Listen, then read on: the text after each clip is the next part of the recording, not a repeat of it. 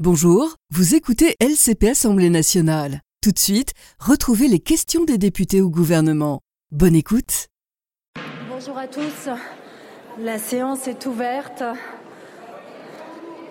Avant de commencer, je voudrais euh, vous présenter tous mes voeux euh, pour cette nouvelle année qui commence à vous et à vos familles. L'ordre du jour appelle les questions au gouvernement. La première d'entre elles va être posée par le président Marlex pour le groupe Les Républicains. Merci Madame la Présidente. Monsieur le Premier ministre, la seule question que se posent les Français à la suite de votre nomination à Matignon, c'est est-ce que ça va changer quelque chose pour nous? La France euh, connaît toujours euh, une dette euh, abyssale qui la place au bord de la faillite. Les Français ont de plus en plus de mal à boucler leur fin de mois. Nos frontières sont toujours des passoires. La violence euh, explose. On ne peut plus se faire soigner dans de nombreux départements. Nos EHPAD manquent de tout. Et on a désormais une crise du logement sans précédent, avec des salariés condamnés à dormir dans leur voiture. Vos défis, c'est peu de le dire, sont immenses. Le seul remède, c'est d'agir avec courage même quand c'est difficile, même quand c'est impopulaire. Nous nous sommes quittés en décembre sur l'adoption de la loi immigration. Elle a suscité une crise qui a fait imploser votre majorité, qui a fait imploser le gouvernement de Madame Borne, notamment sur la question de l'aide médicale d'État. Cette aide sociale, versée au bénéfice de 400 000 clandestins, coûte 1,2 milliard aux Français. Ces mêmes Français à qui vous demandez de contribuer de manière supplémentaire de 50 centimes de plus par boîte de médicaments ou ces Français à qui vous déremboursez un peu plus les soins dentaires. Votre prédécesseur, Monsieur le Premier ministre, ainsi que le ministre de l'Intérieur, votre ministre de l'Intérieur, s'était engagé devant la représentation nationale à enfin réformer l'AME pour la recentrer sur des soins d'urgence et des soins vitaux. Allez-vous tenir cet engagement quand nous présenterez-vous un projet de loi? Je vous remercie, Monsieur le Président. La parole est à Monsieur le Premier ministre.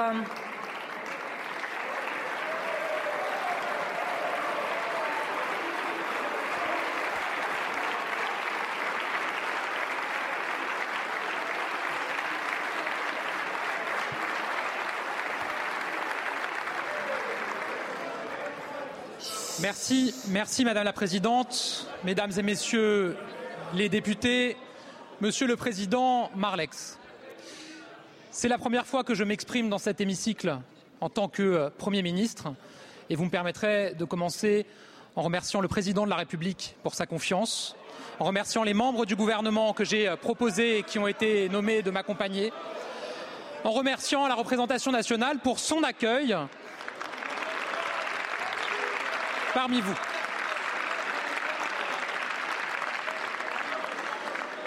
Monsieur le Président Marlex, en choisissant de me nommer Premier ministre, le Président de la République a choisi de nommer un ministre du précédent gouvernement parfaitement lucide sur la situation que traverse notre pays et les Français. Oui, notre pays traverse de très grands défis, comme le monde. Oui, des Français traversent de très grandes difficultés. Oui, il y a des Français qui doutent, il y a des Français qui souffrent, il y a des Français en colère, des Français qui n'y croient plus. Et je le dis, je ne tomberai jamais dans le fatalisme consistant à penser que les problèmes des Français ne peuvent pas être réglés. Au contraire, parce que nous voyons aussi chaque jour dans notre pays des Français qui euh, innovent, qui investissent, qui travaillent, qui s'engagent dans des associations, en solidarité avec euh, les Français, des Français qui cherchent tout simplement à faire progresser notre pays et à répondre aux attentes de leurs concitoyens. Et je suis l'un d'entre eux et les membres de, mon gouvernement le sont également. J'aurai l'occasion euh, évidemment de présenter ma déclaration de politique générale et nous aurons l'occasion d'avancer sur un certain nombre de euh, chantiers ensemble. Je le dis, je suis lucide sur ces difficultés et totalement mobilisé pour y répondre notamment celle que vous avez euh, évoquée. Vous avez posé une question s'agissant euh, de l'immigration, de notre modèle social et de l'aide médicale d'État. Un texte a été euh, débattu au Parlement, un texte a été adopté, le Conseil constitutionnel en est saisi et se prononcera prochainement. Dans le cadre de ce texte, un débat a eu lieu sur l'aide médicale d'État. Elisabeth Borne, ma prédécesseur, a effectivement adressé un courrier en prenant un engagement et cet engagement sera tenu, Monsieur le Président Marlex. J'aurai l'occasion, dans ma déclaration de politique générale, à revenir sur les chantiers à venir, sur la méthode de travail, mais vous l'aurez compris, je souhaite avancer, avancer vite, avancer fort sur les préoccupations de nos concitoyens pour permettre à notre pays d'affronter les grands défis qui sont devant lui. Je vous remercie. Je vous remercie, Monsieur le Premier ministre. Monsieur le Président. Monsieur le Premier ministre, les beaux mots, c'est bien, l'action, c'est mieux. Je vous rappelle que l'AME, c'est l'argent des Français. Ces Français à qui vous demandez un effort sur leurs dépenses de santé, il n'est pas de raison que vous ne passiez pas très vite à l'action sur l'AME. On l'attend pour ce début de l'année, comme promis par votre prédécesseur. Merci beaucoup. La parole est à Monsieur Christophe Nechlen pour le groupe Lyot. Merci Madame la Présidente. Au moment où euh, tout le monde se souhaite des vœux de santé, cette dernière reste la principale préoccupation des Français, notamment euh, dans les territoires ruraux. On constate un manque de médecins en médecine de ville, on constate un manque de médecins, de personnel soignant euh, dans nos hôpitaux. C'est un constat dans les Vosges comme c'est un constat dans tout notre pays. Ce problème prend son origine dans des décisions politiques datant d'il y a 40 ans. Mais depuis euh, sept ans, nos concitoyens ne voient pas de changement. La transformation du numerus clausus en numerus apartus n'a rien changé. Monsieur le Premier ministre, quand? Quand, avec euh, le ministre de la, la ministre de la Santé, la ministre de l'Enseignement supérieur, allez-vous ouvrir plus largement l'accès aux études de médecine? Quand allez-vous donner plus de moyens aux universités pour pouvoir former plus de médecins? De plus, Monsieur le Premier ministre, vous avez annoncé lors d'un déplacement 32 milliards d'euros euh, supplémentaires euh, pour l'hôpital. C'est en réalité euh, une excellente nouvelle. Ce chiffre, néanmoins, est égal à la hausse prévue et votée de la branche maladie. Est-ce que cette hausse dont vous parliez est réellement une hausse de 32 milliards pour notre hôpital, pour ses personnels, ou alors est-ce un pur hasard si elle correspond justement à euh, la hausse prévue par la, branche maladie dans le projet de loi de finances? Et monsieur le, Premier ministre, ces 32, ces 32 milliards d'euros seraient euh, réellement nécessaires pour notre hôpital public? Je vous remercie. La parole est à Madame Catherine Vautrin, ministre du Travail, de la Santé et des Solidarités. Madame la Présidente, euh, Mesdames et Messieurs les députés, vous avez raison, Monsieur le député Nejlen. C'est vrai que depuis 40 ans, notre pays a connu des difficultés en ce qui concerne le nombre de médecins, en ce qui concerne bien évidemment les personnels soignants. Mais vous l'avez dit vous-même, 40 ans. Eh bien, depuis 2019, nos dépenses d'assurance maladie, l'ONDAM, ont augmenté de près de 55 milliards d'euros, dont la moitié au bénéfice des établissements de santé. En réponse à la crise de Covid-19, le Ségur de la santé a apporté des réponses aussi bien en fonctionnement, c'est la reconnaissance des revalorisations salariales pour l'ensemble des équipes soignantes, mais également des investissements. 19 milliards d'investissements sur la période 2020-2029.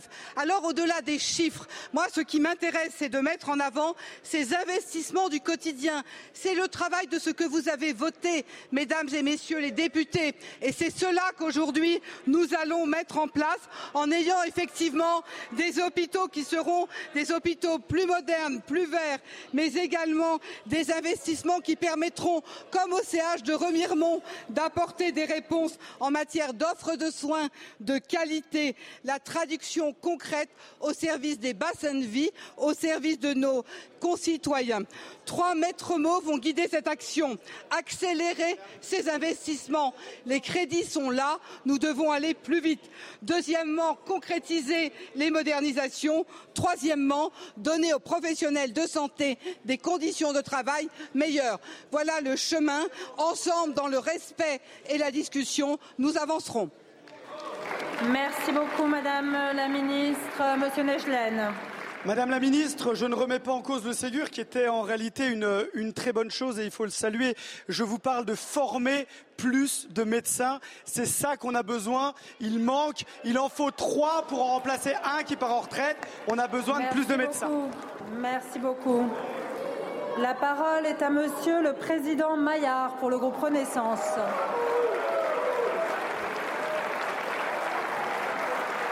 Merci.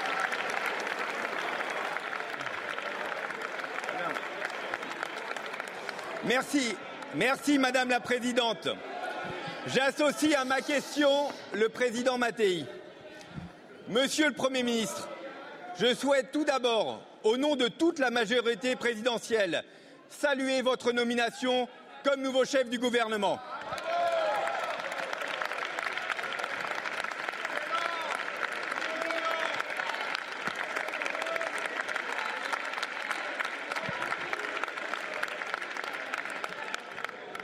Votre nomination est le gage de la volonté d'audace et de renouvellement que nous avons toujours incarné aux yeux des Français.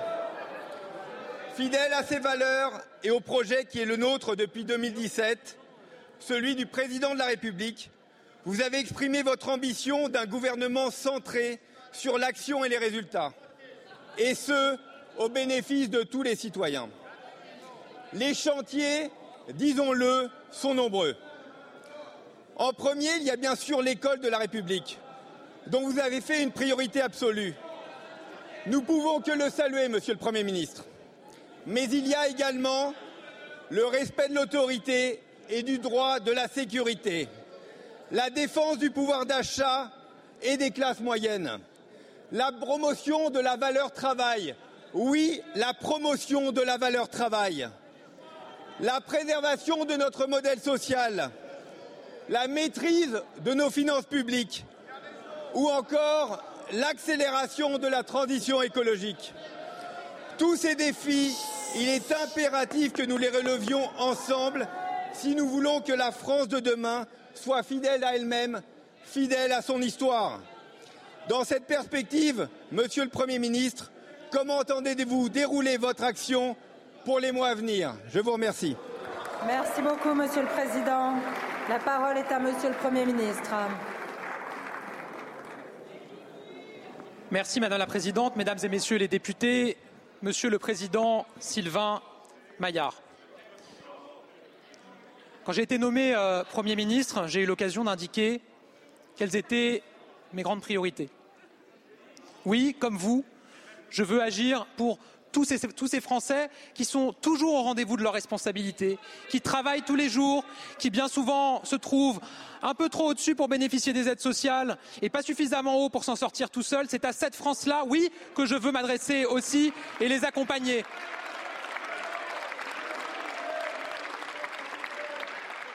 Oui, Monsieur le Président Maillard, je veux continuer à m'engager pour l'école de la République. J'ai eu l'occasion de fixer un cap, de prendre de premières décisions en tant que ministre de l'Éducation nationale et de la jeunesse. Ce cap sera évidemment tenu. Nous devons remettre de l'exigence et de l'excellence à tous les étages. L'école n'est pas un tapis roulant sur lequel on se pose et on passe de classe en classe sans vérifier si on a le niveau. Remettre de l'exigence et de l'excellence, c'est ce que nous devons à tous les élèves de France en matière d'égalité des chances. Oui, nous allons agir, et la ministre vient de l'indiquer, sur l'accès aux soins et pour la santé de nos concitoyens, ce qui est une très grande priorité. Oui, nous allons poursuivre poursuivre notre investissement pour la sécurité de nos concitoyens, pour les droits et devoirs respectés en tout lieu dans la République, pour des familles au rendez-vous de leurs responsabilités et de celles de leurs enfants. Et oui, Monsieur le Président Maillard, nous allons continuer à avancer aussi pour la planification écologique, cet immense chantier de transformation. Et je le dis, je le dis, les résultats que nous avons obtenus en matière de réduction des émissions de gaz à effet de serre ces derniers mois n'avaient pas été connus dans notre pays auparavant. Nous allons poursuivre. Nous allons poursuivre.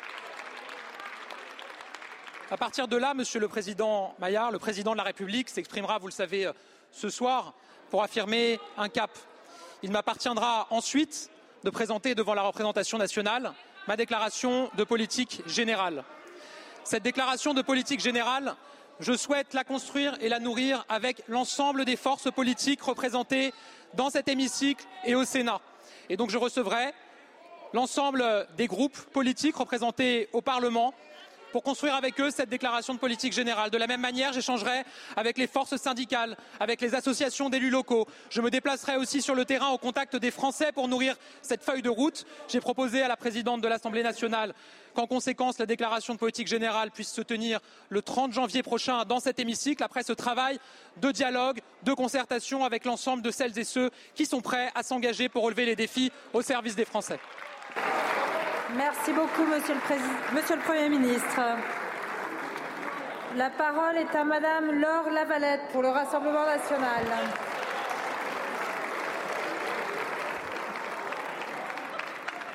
Merci Madame la Présidente. Monsieur le Premier ministre, le théâtre élyséen ferme ses portes ce soir, mais la nomination de votre gouvernement donne déjà une idée du grand rendez-vous promis par Emmanuel Macron.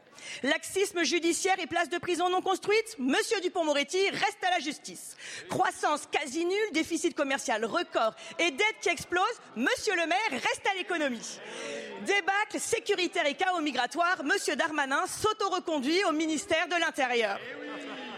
S'ajoute à la liste Madame Oudéa Castera félicitée pour le mensonge du Stade de France, ce qui depuis semble d'ailleurs être une marque de fabrique. Ou encore Monsieur Séjourné, exfiltré en catastrophe des élections européennes et qui nous explique qu'il est compétent parce qu'il a vécu à l'étranger. Mais bien sûr, en voilà un argument de poids.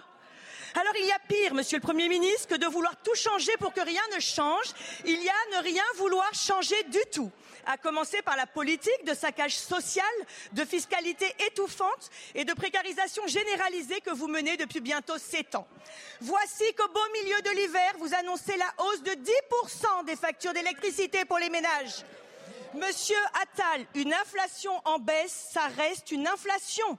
Les prix de la nourriture, des services et des biens continuent d'augmenter et voici maintenant trois ans que les Français payent le litre d'essence près de 2 euros.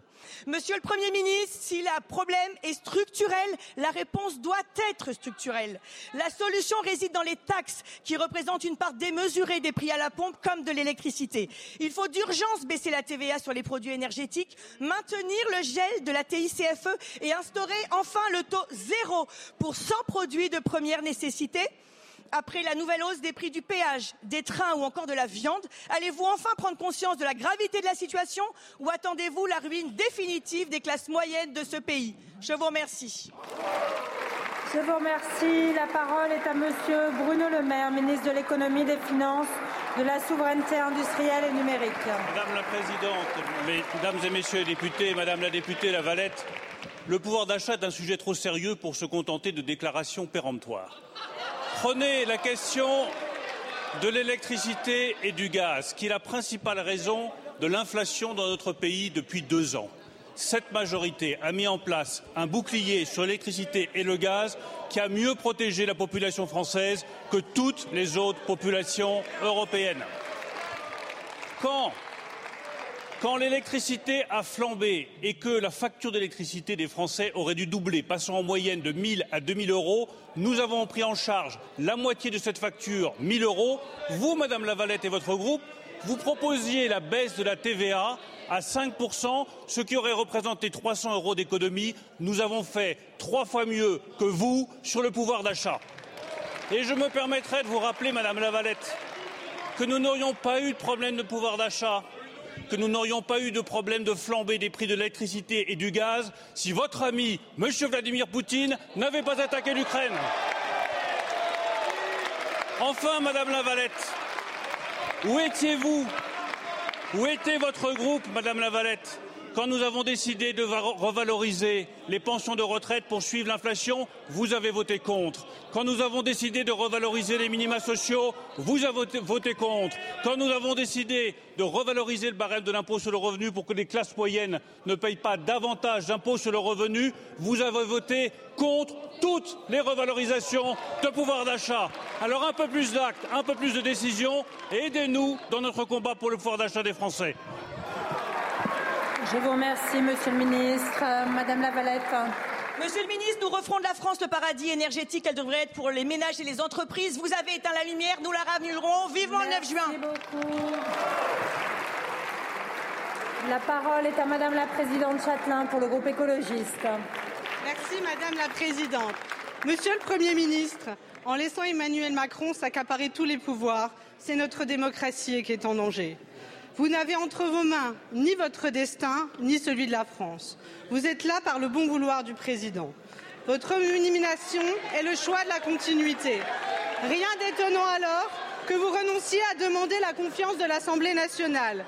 Comme Manad Born, vous êtes condamné à rester l'exécutant zélé d'un président qui s'imagine souverain.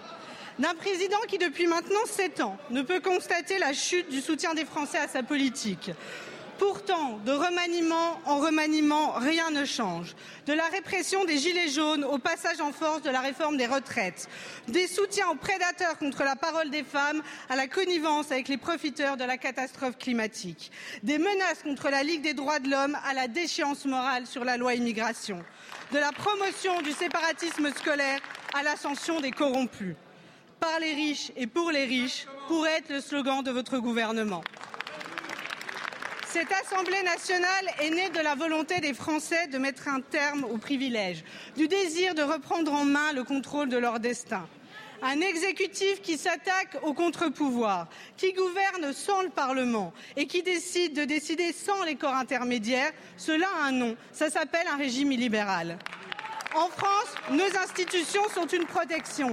Elles ont vocation à s'assurer que le président ne décide pas seul, qu'il décide dans l'intérêt général et qu'il décide dans l'intérêt de tous les Français.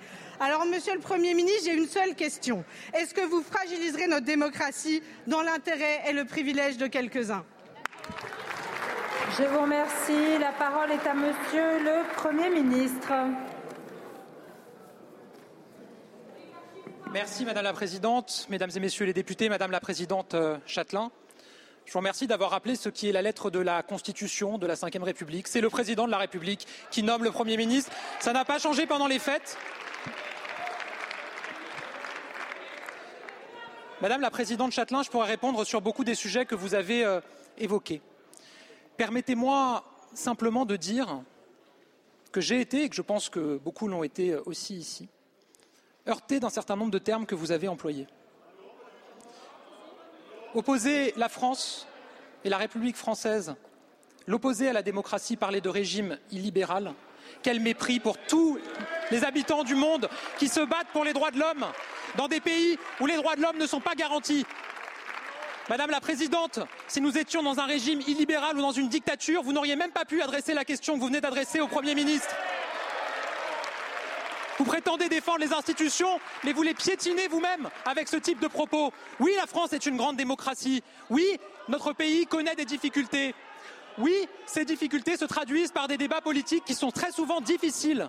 Oui, nous sommes amenés pour pouvoir agir, pour pouvoir avancer, à devoir utiliser, ça a été le cas, notre Constitution, toute notre Constitution, rien que notre Constitution. En laissant entendre l'inverse, je le dis, vous ne respectez pas celles et ceux qui se battent dans le monde pour vivre en démocratie et vous pavez, je le crois, la voie à ceux qui sont les véritables ennemis de notre démocratie et de notre République.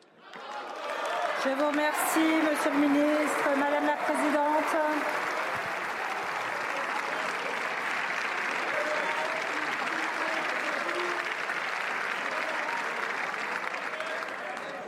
Madame la Présidente. Le fait d'avoir enlevé le président du corps pour pouvoir contester et dire la vérité des Français sur la réforme des retraites, la volonté de vouloir dissoudre les soulèvements de la terre, les menaces de retirer les financements aux associations qui vont contre votre politique, le fait d'assumer de passer des lois qui vont à l'encontre de notre constitution, de notre règle commune, des valeurs. Vous ne voyez pas la déchéance que vous êtes en train de provoquer. Merci beaucoup, Madame la Présidente.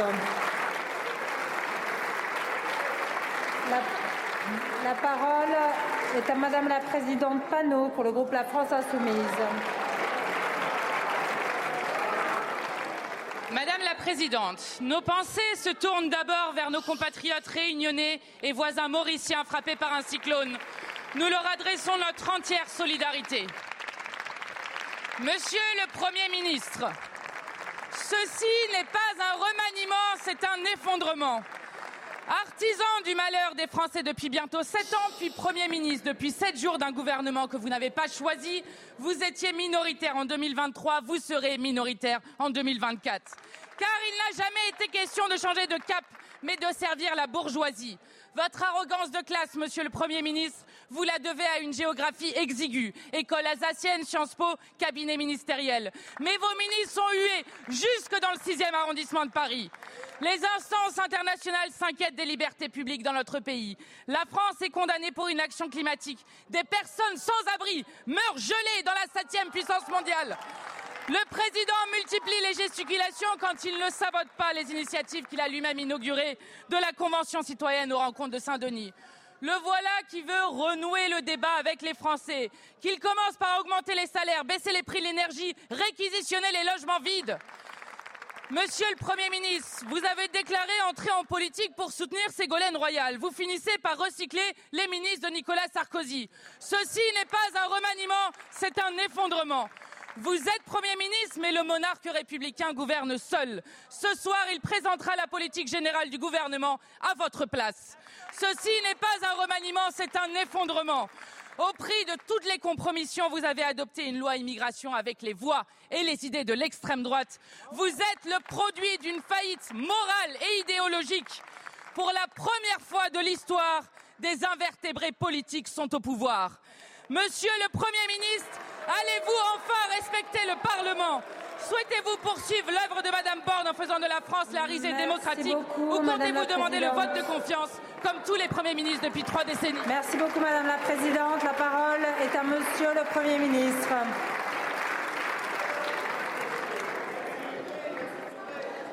Merci Madame la Présidente, Mesdames et Messieurs les députés, Madame la Présidente Panot. Nouvelle année, nouveau Premier ministre, nouveau gouvernement, mais il y a des choses qui ne changent pas. Vous avez posé la question la plus politicienne depuis le début de cette séance de questions au gouvernement. Madame la Présidente euh, Panot, vous choisissez euh, de parler de ma vie, de mon parcours. J'ai vu aussi des expressions sur celles et ceux de membres de mon gouvernement. Moi, je vais vous le dire de manière très claire. Et ça nous différencie manifestement, même si vous tenez souvent des discours qui sont différents. Moi, je ne regarde pas d'où les gens viennent, je regarde où ils veulent aller. Je ne regarde pas les gens pour ce qu'ils sont, mais pour ce qu'ils font. Je ne me soucierai jamais, en regardant mes ministres, les parlementaires, tous les Français qui veulent agir, de leur couleur de peau, de leurs origines sociales, géographiques. Je ne me soucierai jamais de ces sujets-là. L'important, c'est de vouloir agir pour les Français. Vous avez abordé un sujet dans votre question qui est un sujet important, qui est effectivement celui du froid, et de nos concitoyens qui sont sans abri. Évidemment que c'est un sujet, et là je crois que nous pouvons nous rassembler, humainement, socialement, qui nous indigne et pour lequel nous avons tous à cœur d'agir.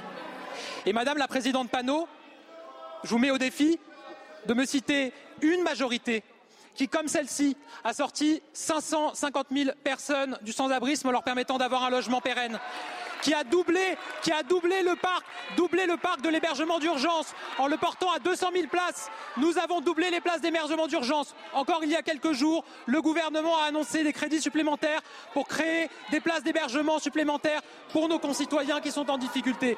Oui, Madame la Présidente, c'est un sujet qui est très difficile humainement, socialement. C'est un sujet sur lequel nous allons continuer à nous engager par-delà les anathèmes, par-delà les critiques politiciennes, par-delà les blocages et les oppositions de celles et ceux qui ne veulent pas que nous réglions les problèmes des Français. Merci beaucoup, Monsieur le Premier ministre. La parole est à Monsieur Guillaume Vuittet pour le groupe Renaissance. Merci Madame la Présidente. Mes chers collègues, ma question s'adresse à Monsieur le ministre de l'Intérieur et des Outre-mer.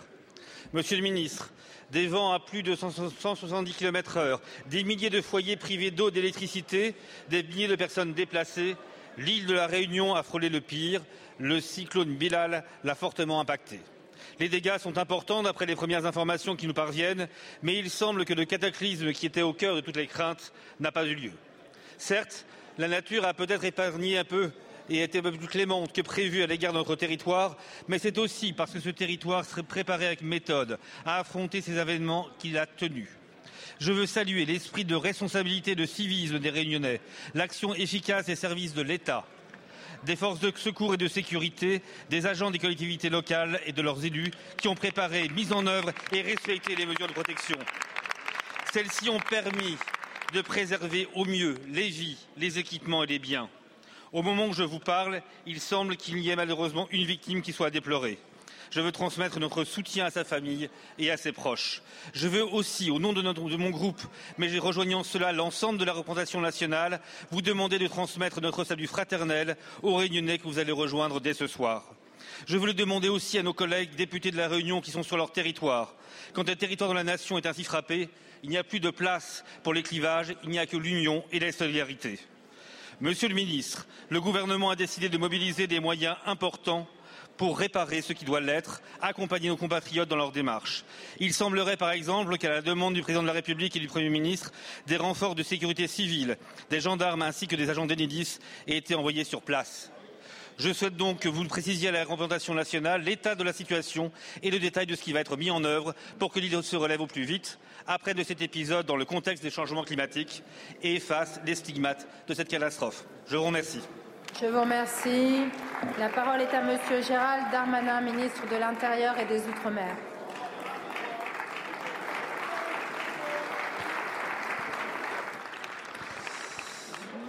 Merci Madame la Présidente, Mesdames et Messieurs les députés. Monsieur le député Guillaume Vulté, j'ai évidemment une pensée pour l'ensemble des Réunionnais. Et malheureusement, nous avons découvert manifestement deux autres corps qui seraient ceux de 126 fils qui auraient refusé l'hébergement euh, d'urgence.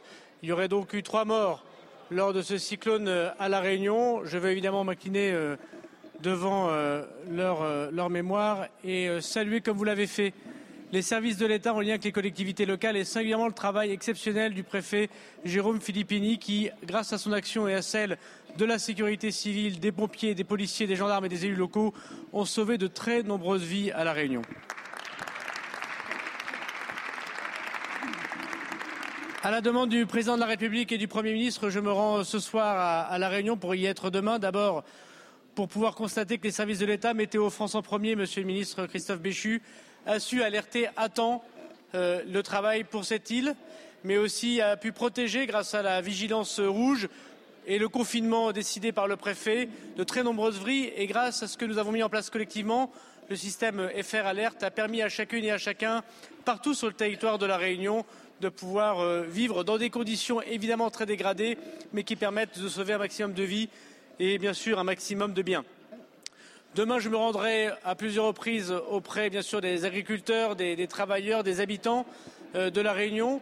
Ce sera l'occasion pour moi aussi de répondre à leurs demandes de reconnaissance de catastrophes naturelles pour une partie d'entre eux et de répondre aussi aux questions de calamité agricole qui concernent les agriculteurs en lien avec Marc Fesneau. Ce sera aussi pour moi l'occasion de dire, au nom euh, du gouvernement, notre solidarité avec l'île Maurice, qui est touchée également, et euh, je sais que le Premier ministre et le Président de la République pourront proposer dans les prochaines heures la sécurité civile et les moyens du ministère de l'Intérieur et des autres ministères, euh, bien sûr, du gouvernement de la République en protection des biens et des personnes à l'île Maurice qui est également touchée comme la Réunion. Je vous remercie. Merci beaucoup, Monsieur le ministre. La parole est à Monsieur Fabien Roussel pour le groupe GDR. Je souhaite à mon tour apporter la solidarité la plus totale à la population réunionnaise et que l'on soit à côté d'elle en ces moments très très durs qu'elle vit en ce moment.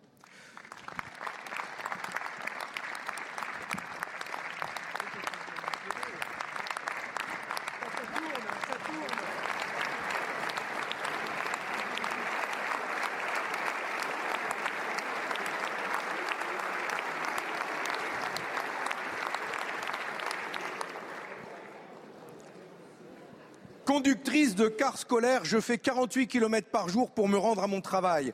Je commence à 7 heures du matin, 5 jours par semaine. Je gagne à peine plus que le RSA. Je n'ai pas le droit à la prime d'activité car mon conjoint est agriculteur avec des revenus trop élevés et en plus, je dois faire mon plein pour aller travailler. Mon salaire, 687,67 euros. Je suis salarié d'une entreprise textile à Saint-Étienne. J'ai 34 ans d'ancienneté. Heureusement que ma fille de 27 ans vit avec moi et m'aide financièrement. Mon salaire, 1661,49 euros avec 34 ans d'ancienneté. Monsieur le Premier ministre, voilà deux exemples parmi des centaines que nous recevons depuis que le Parti communiste français a lancé cette campagne Opération Vérité sur les salaires et demandé aux salariés de leur envoyer leurs fiches de paye. C'est un déferlement plein d'émotions, mais aussi de colère. Les Français placent depuis des années la question du pouvoir d'achat, de la fichère, de l'inflation en tête de toutes leurs préoccupations. Et on les comprend.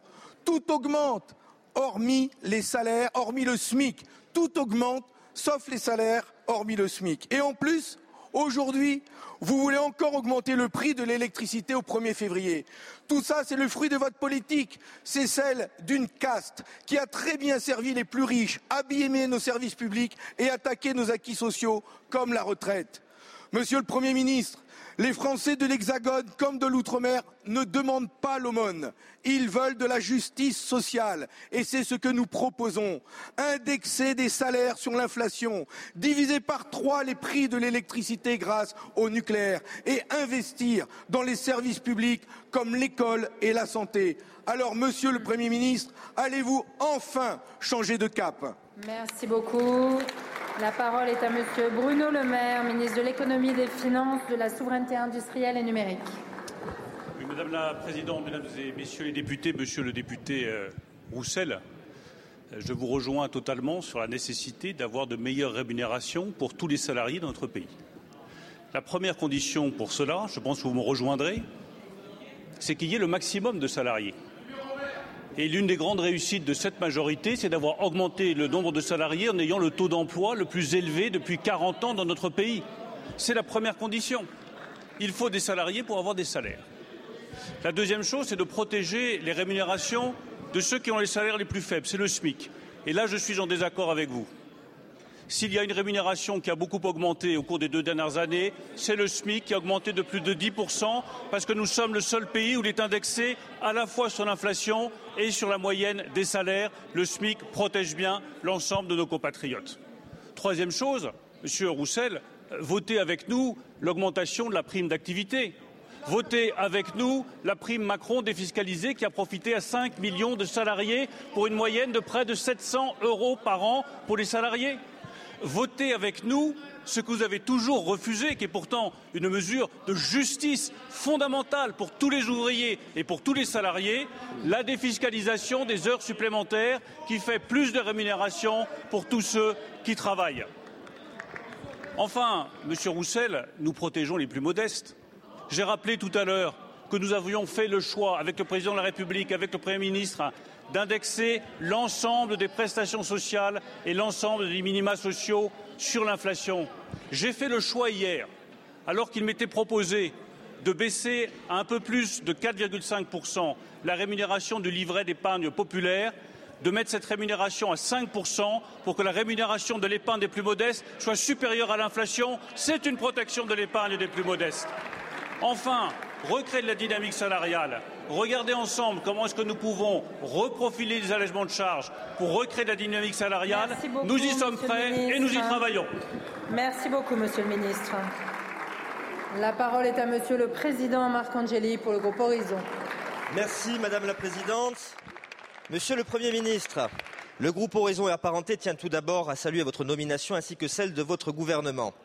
Je souhaite également saisir cette occasion pour saluer l'ensemble du travail effectué pendant 20 mois par votre prédécesseur, Madame la Première ministre Elisabeth Borne. Je le dis, je le dis sans triomphalisme, nous avons pris les décisions que les circonstances exigeaient dans le sens de l'intérêt général. Nous en sommes convaincus. La majorité présidentielle doit être au rendez-vous des espoirs et des attentes de nos concitoyens. Se conformer à cet impératif, c'est faire des années qui viennent un temps utile pour la France. Partenaire sérieux, partenaire loyal, mais partenaire exigeant. C'est ainsi que nous concevons d'accompagner votre action résolue en ce sens. L'échec n'est pas permis, c'est pourquoi notre détermination demeure sans faille. Notre groupe fera preuve de constance dans la suite de nos débats parlementaires en restant particulièrement attentif à la poursuite du débat engagé sur les grandes priorités de notre temps l'excellence à l'école afin que chaque jeune ait les moyens de réaliser pleinement son potentiel, la réforme de notre système de santé avec notamment la lutte contre les déserts médicaux, la revalorisation du travail afin que celui-ci paye pour toute personne qui contribue à l'effort productif de notre pays, le maintien d'une politique économique ambitieuse qui ne perd pas de vue l'objectif de baisse de nos déficits tout en étant garant d'attractivité, de compétitivité et donc de prospérité. La transition écologique sous l'autorité de Monsieur le ministre Christophe Béchu, ainsi que la transition énergétique. Monsieur le Premier ministre, les thématiques que je viens de citer correspondent aux préoccupations majeures des Français. Ainsi, pouvez-vous indiquer à la représentation nationale comment celles-ci vont trouver leur place dans la politique menée par votre gouvernement? Je vous remercie. Merci beaucoup, Monsieur le Président. La parole est à Monsieur le Premier ministre. Merci Madame la Présidente, Mesdames et Messieurs les députés, Monsieur le Président euh, Marc Angeli. Je vous remercie pour votre question et l'état d'esprit qui est le vôtre, comme celui euh, des euh, groupes Modem, du groupe Renaissance, de la majorité présidentielle, qui consiste tout simplement à se poser une question qui peut paraître simple, mais qui me semble être le béaba. Quelles sont les attentes concrètes de nos concitoyens et comment pouvons-nous y répondre? Et dans la question qui est la vôtre, vous avez abordé ce qui constitue pour moi les attentes profondes de nos concitoyens aujourd'hui. Faire effectivement que le travail paye plus et que travailler soit toujours plus intéressant que ne pas travailler. Ça paraît là aussi une forme de béaba, mais malheureusement, je constate régulièrement dans le débat politique que ça ne l'est pas pour tout le monde et que pour d'autres, il s'agit d'un objectif annexe. Insister et continuer à le faire sur le fait que c'est le travail qui crée la richesse qui nous permet ensuite de financer nos services publics et la solidarité. C'est le travail qui nous permet de redistribuer. C'est le travail qui nous permet d'investir dans les services publics. Certains manient la taxe, l'impôt supplémentaire comme un préalable à toute chose. En faisant cela, finalement, il nuirait à la compétitivité de notre pays, au travail dans notre pays et donc aux recettes qui nous permettraient d'investir pour les Français. Nous sommes parfaitement alignés de ce point de vue-là. Sur les services publics majeurs que constituent l'école et la santé, oui, ce sont des priorités absolues sur lesquelles nous allons accélérer. J'aurai l'occasion là aussi dans ma déclaration de politique générale, après avoir rencontré l'ensemble des euh, groupes parlementaires, les associations d'élus, les organisations syndicales, d'indiquer comment est-ce que je souhaite avancer avec vous sur ces sujets. Et oui, sur la planification écologique, grâce à Christophe Béchu, nous avons maintenant depuis plusieurs mois une planification qui a été dressée par le président de la République, la première ministre, déclinée par le ministre Christophe Béchu, pour continuer, je le dis, à faire de la France une nation en Europe qui s'engage encore plus que les autres sur la transition écologique. Et là aussi, j'entends les débats, là aussi, j'entends les critiques. J'attends qu'on me présente un pays qui, sur les questions énergétiques, sur les questions climatiques, sur les questions de transition, investit et agit autant que nous le faisons en France. Nous allons continuer à le faire et je me réjouis de le faire avec vous, Monsieur le Président Marc Angeli et votre groupe. Je vous remercie, Monsieur le Premier ministre. La parole est à Madame Valérie Bazin-Malgras pour le groupe Les Républicains. Merci. Merci Madame. Merci Madame la Présidente. Monsieur le Premier ministre, vous venez d'annoncer 32 milliards d'euros supplémentaires pour le système de santé. C'était une annonce spectaculaire, sauf qu'en réalité, ces 32 milliards d'euros ne sont pas nouveaux et ont déjà été votés. Au vu de la situation de notre système de santé, on ne peut pas jouer avec les hospitaliers et l'ensemble des acteurs du monde de la santé en leur jetant de la poudre aux yeux. Vous ne faites qu'accroître la déception et le désarroi de nos personnels soignants à qui je veux d'ailleurs rendre hommage. Car oui, la réalité de la France de 2024, c'est que l'hôpital est en crise et que nos EHPAD sont dans une situation financière dramatique. Les personnels soignants, malgré leur dévouement et leur travail, sont à bout de souffle, trop souvent débordés, et ce sont les résidents et leurs familles qui en paient le prix fort. Enfin, sur tous les territoires, les EHPAD sont au bord de l'asphyxie financière, incapables de boucler leur budget, et vous le savez bien. Monsieur le Premier ministre, à l'heure du vieillissement de la population, votre gouvernement doit faire de la question de l'autonomie et du grand âge une priorité pour notre pays. Depuis 2017, le président Macron nous promet le financement de la cinquième branche de la sécurité sociale et nous ne voyons toujours rien venir. Alors, Contrairement à vos prédécesseurs, allez-vous enfin être le Premier ministre des promesses tenues? Il y a urgence à ce que vous répondiez rapidement aux demandes de nos hôpitaux et de nos EHPAD. Je vous remercie. Je vous remercie. La parole est à Madame Catherine Vautrin, ministre du Travail, de la Santé et des Solidarités. Merci Madame la Présidente, Mesdames et Messieurs les députés, Madame la députée Valérie Bazin-Malgras. Madame la députée, votre question est évidemment l'occasion de répondre euh, aux professionnels de santé en leur rendant hommage à la fois pour leurs compétences et leur engagement. Qu'ils soient libéraux qu'ils soient libéraux ou qu'ils soient hospitaliers. Parce qu'effectivement, l'hôpital, c'est notre trésor national et que nous allons très concrètement investir massivement pour l'hôpital et que nous allons précisément accélérer ces investissements. Les crédits sont là. Il y a une seconde, Madame la députée, vous faisiez allusion à des crédits votés. Et je pense que nous allons nous retrouver sur le fait que c'est bien de, voter des crédits, c'est encore mieux de les dépenser. Et donc l'enjeu aujourd'hui, c'est très concrètement d'accélérer cette démarche pour que ces crédits deviennent réalité, que nos établissements de santé, qu'ils soient hospitaliers, médicaux, médico-sociaux voient effectivement l'évolution. Ce sont les chiffres que j'ai déclinés tout à l'heure. Et si je reviens sur ce sujet, je voudrais rappeler l'importance de la coopération entre les professionnels. Nous l'avons vu avec Monsieur le Premier ministre à Dijon samedi, où nous avons visité des urgences qui étaient des urgences pédiatriques qui venaient d'être refaites, une déclinaison tout à fait précise. Et quelque part, c'est le secret d'un système de santé qui soit à l'échelle du bassin de vie. Car ce que vous venez de décrire, Madame la députée, n'est rien d'autre que l'attente de nos concitoyens, qu'ils soient en ville, qu'ils soient dans la, ruralité. Alors mon objectif, ma feuille de route au bout de trois jours est extrêmement claire. Je vous le dis très calmement, Madame la députée, vociférer ne sert à rien. L'objectif, c'est de garantir une offre de soins dans tous les bassins de vie à chacun, quel que soit l'âge de la vie. Je vous remercie, Madame euh, la députée. Madame la ministre, j'ai bien entendu votre réponse. Vous nous avez fait part de votre feuille de route. Maintenant, allez-y. Vous avez les clés, vous avez le budget. Donc, on vous attend, Madame la ministre, pour nos EHPAD et pour nos hôpitaux. Merci. La parole est à présent au président Vallot pour le groupe socialiste. Madame la Présidente, Monsieur le Premier ministre, vous vous présentez euh, devant nous après la loi immigration, grave et coupable faillite politique et morale, normalisant comme jamais l'extrême droite et ses idées. Vous vous présentez devant nous avec euh, un gouvernement qui fait figure d'aveu, fin du en même temps et cohabitation assumée avec la droite dure. Après la préférence nationale, voici la préférence Sarkozy. Vous vous présentez devant nous avec un gouvernement incomplet.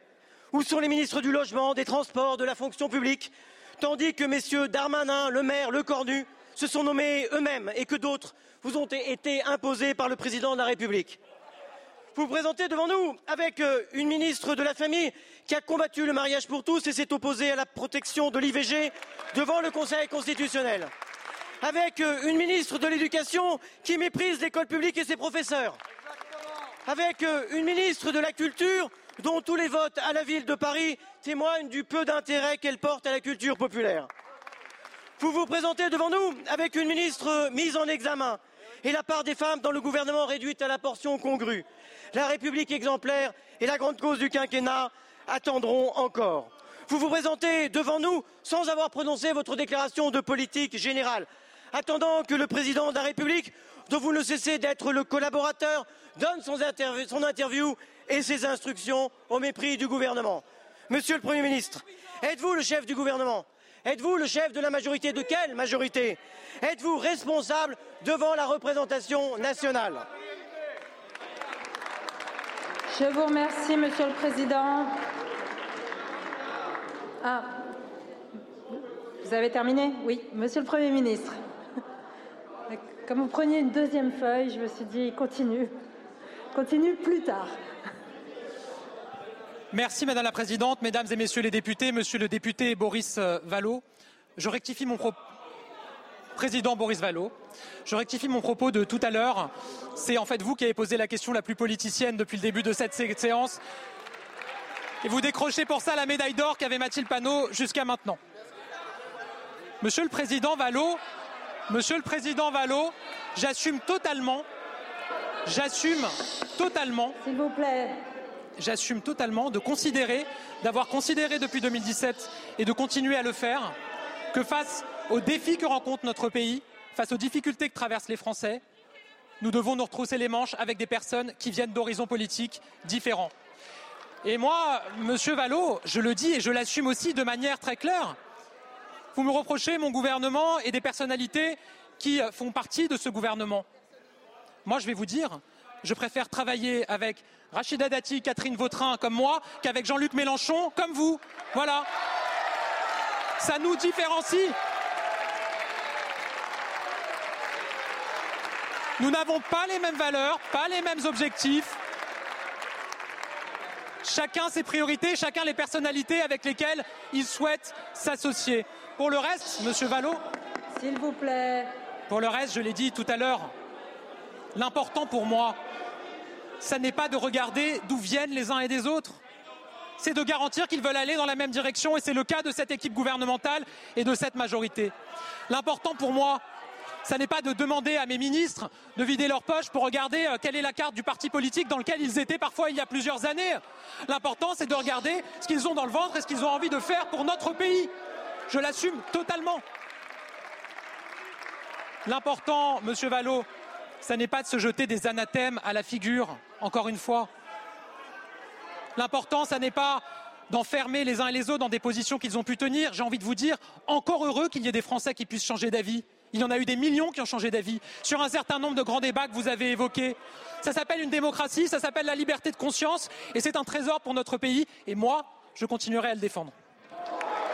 Merci beaucoup, Monsieur le Premier ministre. Monsieur le Président. Monsieur le Premier ministre, vous avez un cap à droite toute. Vous êtes, comme dirait Clémenceau, la gauche en peau de lapin. Vous prétendez écouter les Français et les oppositions Voici quelques suggestions. Augmentez les salaires, rétablissez l'ISF, gelez les tarifs de l'électricité, rétablissez les postes que vous avez supprimés dans l'éducation nationale pour que votre ministre, peut-être, consente à y inscrire ses enfants. Je vous remercie. La parole est à Madame Sandrine Josso pour le groupe démocrate.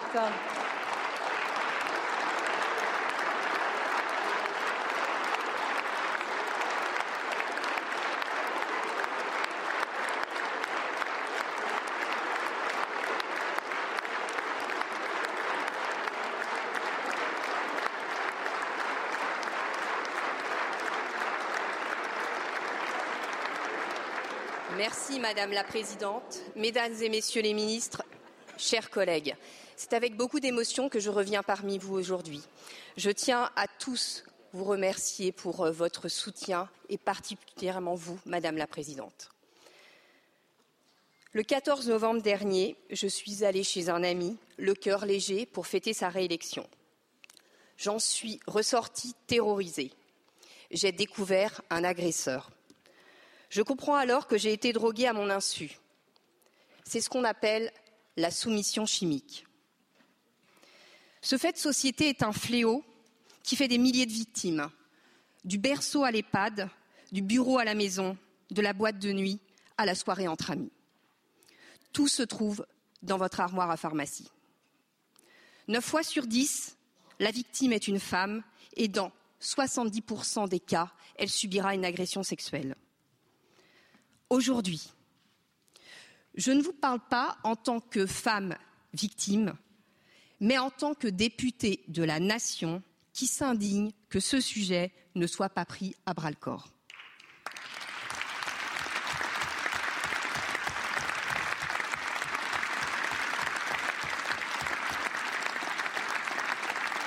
J'en appelle le gouvernement et plus particulièrement vous, Madame la Ministre, la France est grande quand elle est juste. C'est un slogan des années 90 qui a toute son actualité aujourd'hui. Caroline Darian et le collectif M'endors pas ont interpellé à l'automne dernier les pouvoirs publics pour que la lutte contre la soumission chimique fasse l'objet d'un travail conjoint, car ces violences sont devenues à la fois des questions d'ordre public, de santé de justice et d'éducation. Alors, Madame la Ministre, que répondez-vous à leur cri du cœur? Seriez-vous d'accord pour mettre les moyens de l'État au service du combat contre ce phénomène? Pour mieux le cerner et enfin trouver le moyen de sortir toutes les victimes de l'oubli. Je compte sur vous.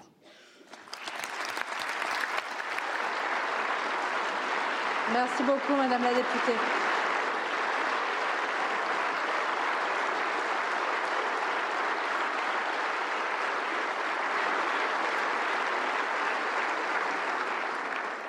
Merci beaucoup. La parole est à Madame Aurore Berger, ministre chargée de l'égalité entre les femmes et les hommes et de la lutte contre la discrimination. Merci Madame la Présidente, Mesdames et Messieurs les députés, Madame la députée, et permettez-moi de vous dire, chère Sandrine, merci. Merci pour votre courage d'abord, le courage de vous lever dans cet hémicycle et le courage de parler, le courage de témoigner et de vous exposer, le courage surtout de faire de ce combat non pas juste le vôtre, mais celui qui doit être celui de toute notre société, car c'est désormais un combat dont vous vous êtes emparé et un combat dont vous voyez que l'ensemble de cet hémicycle s'est emparé. Les droits des femmes, vous le savez, nous le savons, méritent euh, des combattants et des combattantes. Je crois que vous êtes euh, résolument une de ces combattantes. La question que vous soulevez de la soumission chimique est un sujet qui ne mérite nulle polémique, mais qui mérite une mobilisation de la société tout entière. Pendant trop longtemps, nous avons cru que la soumission chimique, c'était uniquement ce qui pouvait arriver au détour d'une soirée. C'était du GHB versé euh, dans un verre. Ce que vous avez traversé, ce que Caroline Darian, au travers de sa mère, a traversé, c'est que ça peut arriver dans la plus parfaite intimité. Ça peut être un compagnon, ça peut être un conjoint, ça peut être un parent, ça peut être prétendument un ami. La loi a changé. La loi a changé, le garde des Sceaux en est le garant, de manière à ce que justement, évidemment, toutes les victimes soient considérées, car depuis la loi de 2018, c'est bien un fait aggravant pour la question du viol et c'est même devenu un délit à part entière. Mais oui, oui, nous devons aller plus loin. Aller plus loin pour mobiliser l'ensemble de la société. Aller plus loin pour mieux former. Aller plus loin pour mieux accompagner les victimes.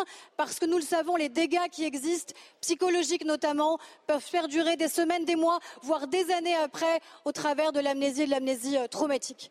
Pendant trop longtemps, nous n'avons pas écouté les femmes lorsqu'elles parlaient. Aujourd'hui, la société les écoute.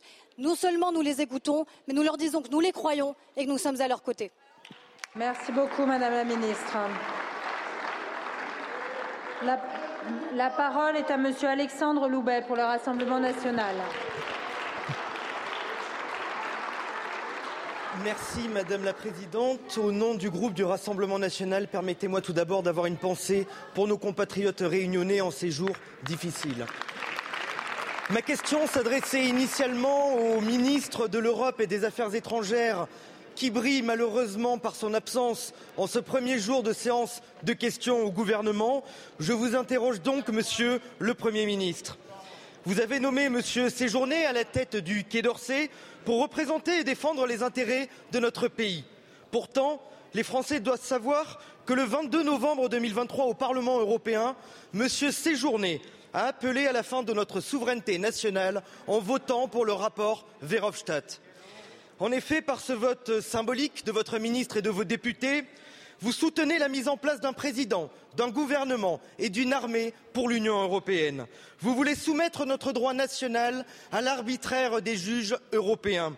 Vous souhaitez renforcer les pouvoirs de l'Union européenne au détriment des États en matière de santé, d'écologie, de sécurité, de défense ou encore de politique étrangère. Et surtout, par ce vote, vous voulez mettre fin à la règle de l'unanimité, dernier garant de notre souveraineté au Conseil européen. Monsieur le Premier ministre, vous voulez donc priver la France de son droit de veto, droit de veto qui, pourtant, nous protège de toute décision qui porterait atteinte à nos intérêts vitaux. Par ce vote, Monsieur le Premier ministre, votre gouvernement dévoile son intention. Il dévoile l'intention d'Emmanuel Macron de dissoudre la France dans un État fédéral européen. Ma question est donc simple, Monsieur le Premier ministre. Comment prétendez-vous vouloir représenter et défendre notre pays alors qu'il y a deux mois seulement, votre ministre des Affaires étrangères a voté pour la disparition de la France? Je vous remercie. La parole est à Madame Priska Thévenot, ministre en charge du renouveau démocratique et porte-parole du gouvernement. Merci euh, Madame la Présidente. Euh, monsieur euh, le député Loubet, j'avoue être un peu étonnée. Je ne sais pas trop à qui je m'adresse aujourd'hui. Est-ce que je m'adresse au député national ou au directeur de campagne d'un homme en campagne en ce moment? Parce que euh, oui, vous voulez euh, parler euh, des votes. Eh bien, parlons des votes. Je pourrais parler en long et en large de vos votes au sein de cet hémicycle. Vous le savez très bien, j'ai été plus haut dans cet hémicycle pour témoigner du non-travail et de l'incompétence qui règne parmi vos rangs. Mais parlons plutôt de vos votes au niveau de l'Europe, de vos votes, parce que oui, vous votez. Vous votez contre les soutiens à l'Europe, vous votez euh, contre le fait de dénoncer la mainmise en ce moment de Poutine sur l'attaque qu'il est en train de mener euh, contre l'Ukraine. Vous votez contre le projet qui euh, permet de défendre nos frontières européennes avec le pacte asile et migration. Mais tout ça, vous ne le savez pas et c'est vrai, je ne peux pas vous en vouloir. La raison est simple, c'est que justement, la personne pour laquelle vous faites campagne en ce moment est bien plus souvent en train de faire campagne pour elle-même que pour travailler pour les Français. Je vous remercie, Madame la Ministre. Monsieur Loubet. Madame la Ministre, vos accusations sont fausses et le 9 juin aux élections européennes, les Français bloqueront votre projet fédéraliste. Je vous remercie. La parole est à Madame Charlotte Parmentier-Lecoq pour le groupe Renaissance. Merci. Merci Madame la Présidente. Ma question s'adresse à Madame la Ministre du Travail, de la Santé et des Solidarités. Madame la Ministre, je tiens tout d'abord à vous féliciter pour votre nomination à la tête de ce grand ministère. Et en tant que présidente de la Commission des affaires sociales, je me réjouis de notre collaboration sur ces sujets majeurs qui touchent en profondeur la vie de nos concitoyens. Depuis près de 50 ans, grâce au courage de Simone Veil, les femmes en France ont le, ont le droit de disposer de leur corps et de faire le choix d'une interruption volontaire de grossesse. Je veux ici saluer les professionnels qui les accompagnent dans cette épreuve souvent vécue douloureusement. La liberté de recourir à l'IVG est un droit fondamental et je remercie le président de la République d'avoir pris la décision forte de protéger ce droit en l'inscrivant dans la Constitution. Vous savez que notre majorité est extrêmement engagée à la préservation de ce droit et à en garantir l'effectivité pour toutes les femmes. Je rappellerai que c'est notre majorité qui a allongé le délai légal d'IVG de 12 à 14 semaines. C'est notre majorité aussi qui a élargi l'accès à l'IVG médicamenteuse et étendu les compétences des sages-femmes pour pratiquer des IVG instrumentales. Madame la ministre, l'engagement des professionnels est une condition sine qua non pour garantir la réalité de ce droit et une juste reconnaissance est attendue de leur part. Or, depuis 2016, les tarifs de l'IVG n'ont pas été revalorisés et ne reflètent plus la réalité des coûts. Aussi, Madame la Ministre, je souhaite savoir quelles mesures vous entendez prendre pour remédier à cette situation et réaffirmer la reconnaissance des professionnels pour garantir l'accès à l'IVG pour toutes. Je vous remercie, Madame la Présidente. La parole est à Madame Catherine Vautrin, ministre du Travail, de la Santé et des Solidarités. Madame euh, la Présidente euh, Charlotte Parmentier-Lecoq, euh, à mon tour, comme vous, de rendre hommage à Simone Veil, vous venez de le dire, la loi aura 49 ans demain. C'est une loi du 17 février 1975. Et vous avez tout à fait raison, il est absolument important que nous puissions accompagner les professionnels qui se sont engagés dans cette démarche. Votre question est extrêmement précise. Je vais vous répondre de manière tout aussi précise en vous disant que dans les toutes prochaines semaines, j'ose à peine dire les tout prochains jours, nous allons mettre en place la revalorisation des tarifs de l'IVG de 25%. Donc les choses sont claires, elles seront faites. Et d'autre part, bien évidemment, je veux en profiter pour dire combien, avec mon collègue le garde des Sceaux, nous allons travailler avec l'ensemble des parlementaires. Et ce sera notre honneur, monsieur le garde des Sceaux, que d'être celui et celle qui auront la responsabilité d'inscrire le droit à l'avortement dans le marbre de notre Constitution. Je vous remercie, Madame la Ministre. La parole est à Monsieur Rodrigo Arenas pour le groupe La France Insoumise. Madame la Présidente, bonjour, chers collègues. Ma question s'adresse à Madame la Ministre de l'Enseignement privé.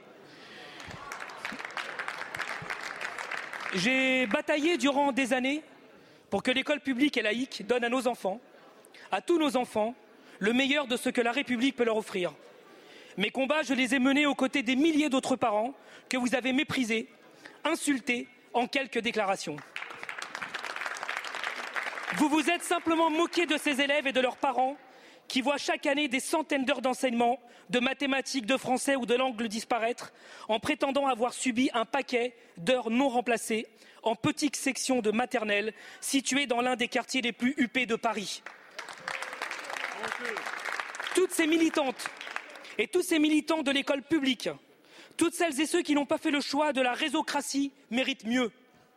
Alors vous, vous qui êtes une partisane du mérite, sans vous soucier d'ailleurs de ce qui relève du mérite de l'argent ou du mérite du talent, je vous le dis, vous ne méritez plus d'être la ministre de l'Éducation nationale. Car, si l'on en croit ce que disait Voltaire, la politique, c'est l'art de mentir à propos. Manifestement, vous, vous avez manqué d'à propos. Donc ma question, Madame la ministre de l'enseignement privé, est simple. Quand allez-vous clore ce chapitre? Quand démissionnerez-vous? Je vous remercie. La parole est à Madame Amélie Oudéa Castéra, ministre de l'Éducation nationale, de la jeunesse, des sports, des Jeux olympiques et paralympiques.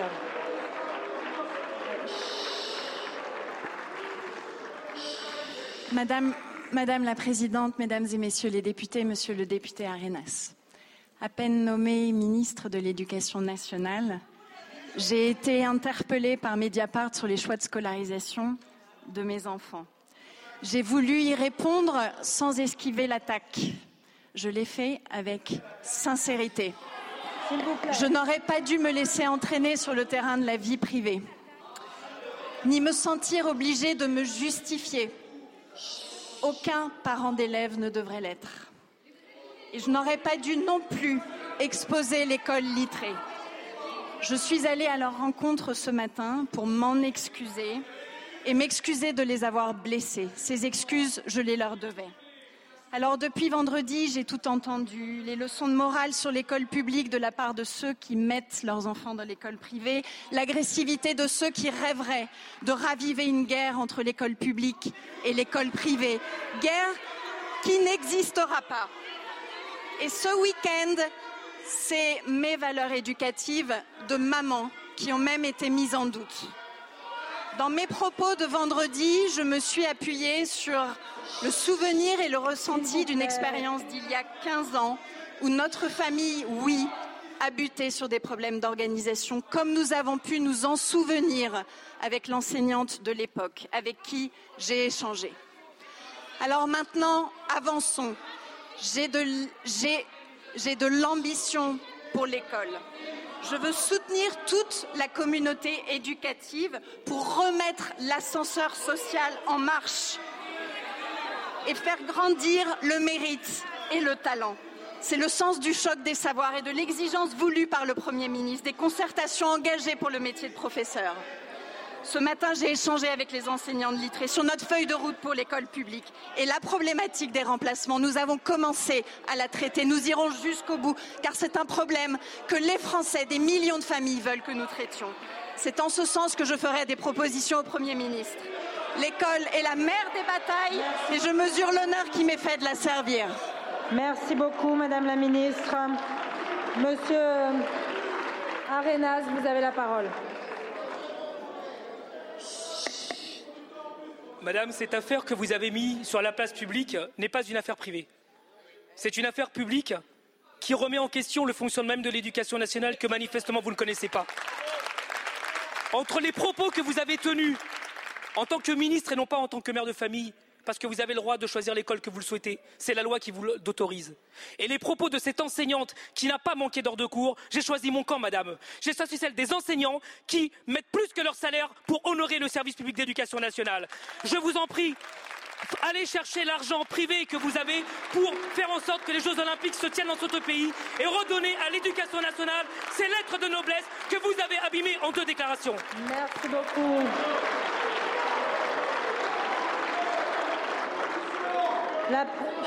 S'il vous plaît, la parole est à Monsieur Jean-Pierre Pont pour le groupe Renaissance. merci Madame la Présidente. Ma question s'adresse à Monsieur Christophe Béchu, ministre de la Transition écologique et de la cohésion des territoires. Monsieur le ministre, vous avez accompagné mardi dernier, quelques heures après sa nomination, le Premier ministre Gabriel Attal dans le Pas-de-Calais et je l'en remercie très sincèrement pour apporter le soutien de la nation aux sinistrés des inondations. Depuis des semaines, nous connaissons des épisodes pluvieux, intenses, provoquant des inondations exceptionnelles, touchant plus de 200 communes, 2000 habitations, une centaine de PME, une cinquantaine d'exploitations agricoles. Tous les moyens de pompage, nationaux et européens, étaient opérationnels dès le 6 janvier, mais la décrue est très très lente. Le président Emmanuel Macron avait annoncé une première indemnisation de 50 millions d'euros pour aider les communes à reconstruire les équipements publics. En commission des affaires européennes, nous avons également adopté un avis politique visant à solliciter le Fonds de solidarité européen. Les sinistrés de tous ces événements catastrophiques attendent des, des, réponses précises sur les dédommagements possibles. Franchise pour les entreprises, perte d'exploitation pour les commerçants, PME et agriculteurs et la mise en route rapide des travaux à entreprendre pour que de telles situations ne puissent se reproduire à l'avenir. Le Premier ministre vient d'annoncer, en faveur de ces sinistrés des Hauts-de-France, Nord et Pas-de-Calais, le lancement d'un plan de résilience. Je vous serai fort reconnaissant de bien vouloir nous en détailler le, le contenu. Merci. Je vous remercie, Monsieur le député. La parole est à Monsieur Christophe Béchu, ministre de la Transition écologique et de la cohésion des territoires. Madame la Présidente, Mesdames et Messieurs les députés, Monsieur le député Jean-Pierre Pont. Oui, notre, solidarité va évidemment euh, aux Réunionnais, mais elle continue d'aller au Pas-de-Calais, dans lequel, vous l'avez dit, la décrue est extrêmement lente et dans lequel le gouvernement, sous l'autorité du nouveau Premier ministre, est entièrement mobilisé.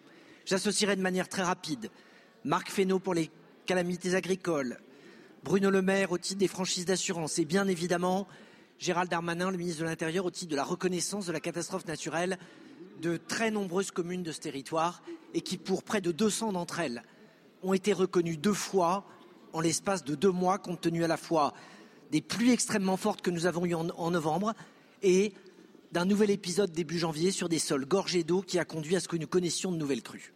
Deux temps, monsieur le député. D'abord l'urgence. Dès hier, sur le canal d'Audruc, par exemple, des travaux de curage par VNF ont commencé. Dès hier, du côté de là, des travaux là aussi euh, pour enlever les embâcles ont été lancés et tout un plan de très court terme et d'urgence est lancé et il aboutira au début du mois de février sur la modification des règles concernant les curages dans notre pays. Mais en parallèle, il faut se préoccuper du moyen terme. Et le moyen terme, ça a été le premier acte administratif de notre nouveau Premier ministre, puisque le premier document qu'il a signé, c'est cette mission sur un plan de résilience qui vise trois objets. Le premier, comment? Quand on a des clés des sages, des EPCI, des communes, et qu'on a des territoires qui sont à cheval sur deux départements, on fait en sorte d'avoir un interlocuteur, un chef pour coordonner les travaux, et donc ne serait-il pas souhaitable d'avoir un établissement public territorial de bassin pour mettre tout le monde d'accord? Deux, comment on regarde en face ce qui s'est passé pour modifier le plan de prévention des risques et des inondations et pour constater qu'il y a peut-être des territoires où à terme on ne pourra plus habiter.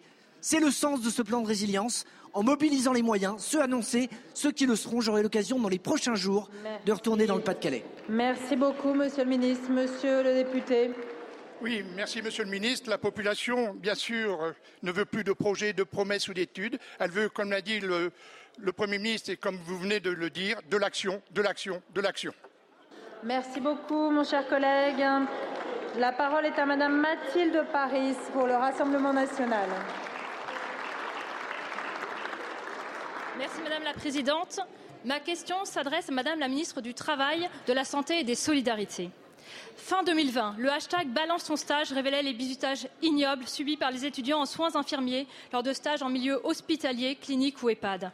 Bien que ces pratiques soient interdites et constituent un délit, malgré l'émoi suscité par euh, tous les témoignages d'étudiants infirmiers il y a trois ans, aujourd'hui, rien n'a changé. Laure, Amélie, Sarah, derrière ces noms, ce sont des vies et des destins brisés. Elles avaient toutes les trois en commun de vouloir exercer un métier qui mettait au centre l'humain et dont la France a cruellement besoin. Peu avant Noël, au cours de son stage à l'hôpital, Amélie a fait une tentative de suicide. Elle ne supportait plus l'humiliation permanente, l'inhumanité avec laquelle elle était traitée, la charge excessive de travail incompatible avec des soins de qualité. Laure, en stage dans un centre hospitalier, vient de découvrir que son service dispose d'une cagnotte à remporter par celui ou celle qui arriverait à la faire pleurer en premier. Quant à Sarah, elle a fait un burn-out en plein stage et subissait à longueur de journée les humiliations des autres soignants. Tu es nul, tu ne sers à rien, démissionne. On va fumer, mais tu restes là. Tu iras pisser à la fin de ta journée. On ne veut pas te voir. Entre 2019 et 2022, un tiers des étudiants infirmiers a abandonné ses études avant la fin du cursus. Une étude du journal du dimanche réalisée il y a un an révèle que 75% des étudiants infirmiers se disent épuisés physiquement. 33% confirment faire des crises d'angoisse. 26% estiment être en mauvaise santé psychique. Pour tenir, 28% des sondés ont pris ou prennent des psychotropes. Madame la ministre, que comptez-vous faire concrètement pour mettre un terme définitif à ces pratiques qui se répètent et dont les victimes d'hier deviennent les bourreaux de demain? Notre système de santé a terriblement besoin d'infirmières et d'infirmiers. Nous devons prendre soin de nos étudiants pour qu'ils puissent être à leur tour les soignants de demain. Notre système de santé a terriblement besoin de moyens et pas de fake news comme celle des soi-disant 32 milliards supplémentaires pour la santé annoncés samedi par Gabriel Attal lors de votre déplacement conjoint. Madame la députée, la parole est à Madame Catherine Vautrin, ministre du Travail, de la Santé et des Solidarités. Merci Madame la Présidente, Mesdames et Messieurs les députés, euh, Madame la députée, ce que vous venez de décrire est évidemment totalement inacceptable et je pense que personne dans cet hémicycle ne dira le contraire. Maintenant, l'engagement infirmier à l'échelle du bassin de vie est totalement indispensable. Il est aussi bien indispensable à l'hôpital qu'il l'est dans nos structures médico-sociales, qu'il l'est également avec l'ensemble des infirmiers et infirmières libérales qui sillonnent l'ensemble du territoire et je pense particulièrement à la réalité. Donc notre sujet, c'est l'offre de santé à proximité au service de tous. À partir de là, vous avez raison, le reconnaître, ça a été la revalorisation du Ségur pour les hospitaliers, ce sont les mesures salariales, là encore, pour les hospitaliers. Vous savez qu'actuellement, nous avons deux chantiers, celui sur la refondation du métier, celui sur la rénovation de la formation. C'est dire si quelque part, dans la rénovation de la, formation, il faut que nous regardions effectivement la manière dont les stages se passent, et particulièrement en milieu hospitalier. Enfin, je voudrais rappeler, euh, mesdames et messieurs les députés, qu'après dix ans de gel des quotas, 6 000 places de formation infirmière ont été ouvertes et quelque part continuer à travailler avec euh, les infirmiers libéraux hospitaliers à l'élargissement de leurs compétences, c'est une réponse qui est celle qu'attendent nos concitoyens parce que ne l'oublions jamais, la présence infirmière à proximité, c'est pour beaucoup notamment de nos aînés le maintien à domicile qui est assuré. Je vous remercie Madame la Ministre. La parole est à Monsieur William Martinet pour le groupe La France Insoumise. Merci Madame la Présidente. Ma question s'adresse à Monsieur le Premier ministre, car le Président de la République n'a pas daigné nommer un ministre du Logement de plein exercice. Monsieur le Premier ministre, la vague de froid qui traverse le pays provoque une hécatombe. Une femme dans le Vaucluse, un homme dans les Hauts-de-Seine, un autre dans le Val d'Oise. En seulement quatre jours, trois corps gelés ont été retrouvés dans la rue, une cave ou un abri de fortune. Ces personnes n'ont pas été tuées par le froid, elles ont été tuées par la misère. Elles sont les victimes de votre politique. La baisse des APL, l'augmentation des loyers, la casse du logement social, l'accélération des expulsions. Vous êtes responsables de ces drames humains. On se souvient du vote de l'infâme loi Casbarian, du nom du député pressenti pour être votre ministre du Logement. Cette loi réprime les sans-abri en les condamnant à deux ans de prison s'ils occupent un bâtiment vide. Vous avez fait de la haine des pauvres un critère pour devenir ministre. Scandale dans le scandale, celui des enfants SDF. Des enseignants occupent leur école pour mettre à l'abri des élèves qui sinon passeraient la nuit dehors. Quelle réponse leur apportez-vous? Encore et toujours la répression. Je pense à cette institutrice convoquée par le rectorat de Toulouse pour se justifier de son acte de solidarité. Ces enseignants sont l'honneur de la France face à l'égoïsme social que vous incarnez. Eux, ils sont la République, ses principes, ses valeurs. Ils sont la fraternité inscrite sur le fronton des écoles. Gloire à eux et honte à vous. L'année écoulée a été celle d'un double record. Record du nombre de personnes sans abri, record des dividendes versés aux actionnaires du CAC 40. Alors les insoumis lancent un appel.